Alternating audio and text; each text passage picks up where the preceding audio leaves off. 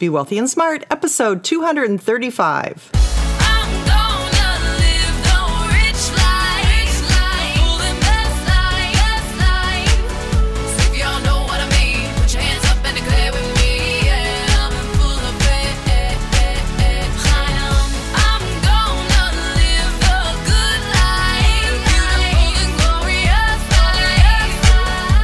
Into a world of wealth and financial freedom without budgets, boredom, or bosses on Be Wealthy and Smart.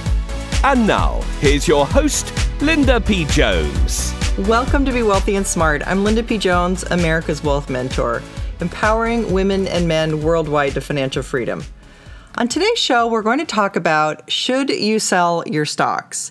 And you're going to learn how to look at your stock portfolio and make some hard decisions on whether you should keep stocks or whether you should sell them. And that goes for mutual funds and ETFs as well.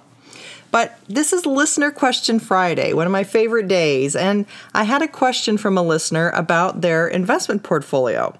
And here's what she asked Linda, this is my very first stock try. A very dear friend of mine started this portfolio for me, and she has tried to teach me a little about stocks along the way. I want to learn more. I'm just looking for a little direction.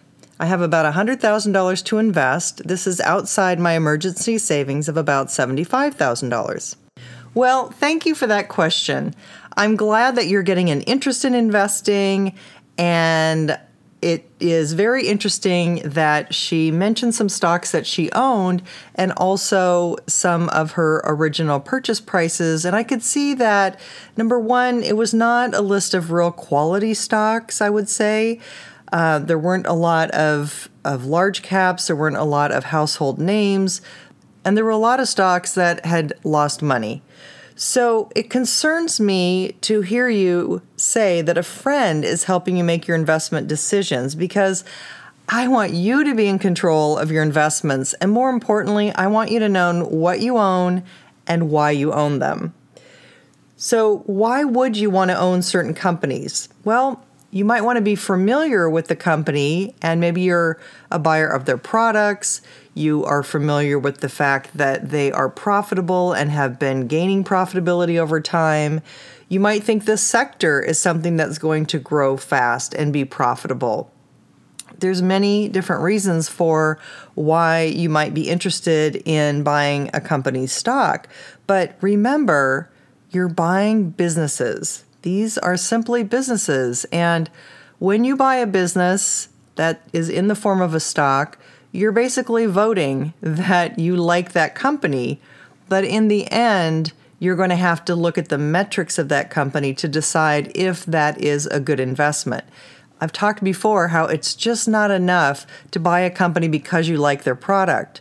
That is maybe a first screen to look at, and there's many other screens to look at uh, some things like are they profitable and what kind of sales do they have? Are their sales increasing? Are they in a business that's going to be increasing in the future, or are they in a business that is going to be uh, replaced by robots, for example? Or are they uh, in the department store industry, which is failing right now? Uh, what kind of industry are they in? Is it a good long term space for you to be investing in? I also couldn't tell the investment strategy or any real investment strategy from the list. So I'm a bit perplexed how your friend was selecting your stocks, and I don't know how experienced they are or why they felt compelled to be able to help you with your stocks. But anyway, I just think that you need to have an investment strategy. You need to decide why you're owning particular stocks. And if you have losses of more than 8%, then perhaps you should consider selling some of those losers and keeping the winners that you have. So I'm not saying that at the bottom of a stock market where the market's pulled back and maybe everything has has lost a little bit or is down a little bit. I'm saying that right at the present time when we've had a pretty big uptrend in the market. So those companies that are going to do well should have likely done well in this situation. Uh, and so I'm a little concerned that they're not looking like you have any gains in them yet. So you want to sell your losers and you always want to keep your winners. That's because you want to give your winners time to run and continue to go up, and stocks that tend to have been rising tend to keep rising. So we want to keep those companies, we want to keep those stocks. I would get yourself up to speed on investing. And by the way, good job joining the VIP experience.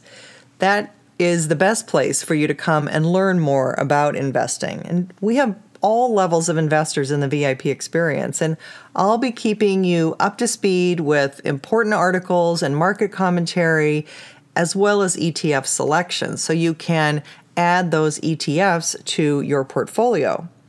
I also have lots of Be Wealthy and Smart podcasts about investing, so I suggest that you start checking those out. Most of my episodes are evergreen and don't get dated. I do classic topics so that you can go back and use them as your investing library along with the VIP experience. When creating an investment portfolio from scratch, I always recommend that investors follow an asset allocation model, meaning you want to have some in large caps or large company stocks, large capitalization stocks, medium size or mid cap companies, smaller companies or small caps, and international. You can add in some sectors like real estate and precious metals to that and have a very well diversified portfolio. And you can also add in a few bonds, but I would only use short term bonds since we're now in a rising interest rate cycle. So you want to stay on the short term end of the bond maturity. I like using ETFs because they're low cost and they're diversified. So you're buying a basket of stocks and not individual stocks. And I think that's a much better plan for you as a beginner.